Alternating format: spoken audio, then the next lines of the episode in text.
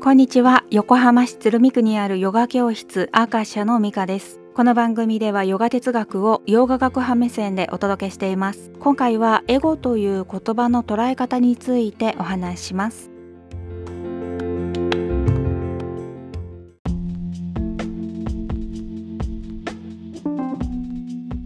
精神世界を追求している人たちの中でエゴをなくした方がいいって聞いたりするけれどもその時私はエゴという言葉どういうふうに捉えているのかなって気になるんですよね。言葉の意味としては一つに世界や他人と区別された自己もう一つに心理分析での自我それからうぬぼれや慢心そして自尊心や自負心というように一つじゃないんですよね。おそらく精神世界追求派閥の人たちは全ての意味合いでエゴをなくした方がいいと考えていそうではあるけれどもヨガ学派のエゴについての捉え方はサンスクリット語で2つの言葉に分けられてます。先ほどの一般的なエゴという言葉についての最初の部分であった世界や他人と区別された自己または自我みたいなことはアハンカーラというね言葉なんですね。そして後半にあったちょっとネガティブなうぬぼれや慢心や自尊心みたいなことについてはアスミターという言葉なんです。アスミターというのはマインドの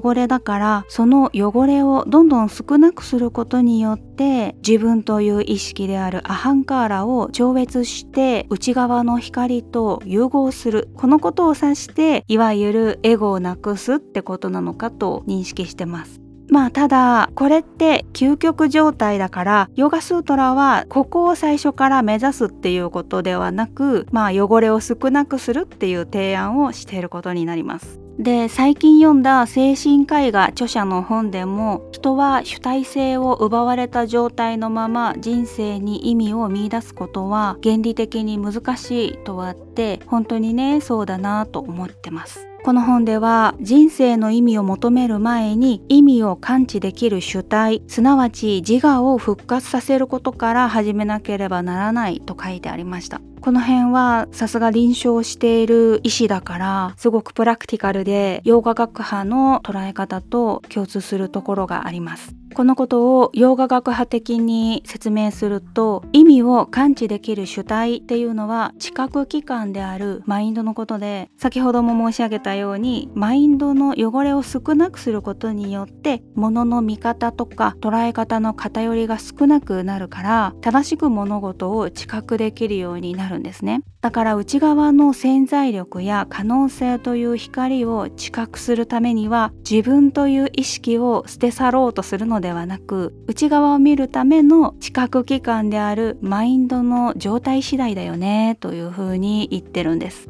でまあそういう内側の潜在力や可能性というね光を少しでも垣間見ることができたらそれぞれの人生の意味というものもつかめるかもしれないしそうやって内側を正しく認識できればできるほど自己と他者との切り分けが希薄になるっていうね頭で考えての利他とか利己じゃない本質的な利他が生まれるんだというふうに私は認識してます。ちなみに手放しでエゴをなくした方がいいと解釈されてることが多々あるインド哲学なんだけれどもバカバットギーターというインド哲学のバイブル的古典でもすぐに何もかも放棄して出家を選ぶのは怠惰で愚鈍なことだというふうに示してるんですね。まあ宗教なら出家なのかもしれないけれどもベーダという哲学においてはそういうことになるわけです。お好みはそれぞれだけれどただ簡単に自分という意識を捨てればハッピーになれるっていうのはやっぱり怠惰であり愚鈍なマインドの状態だなって私個人も考えてるんです。皆さんはどうお考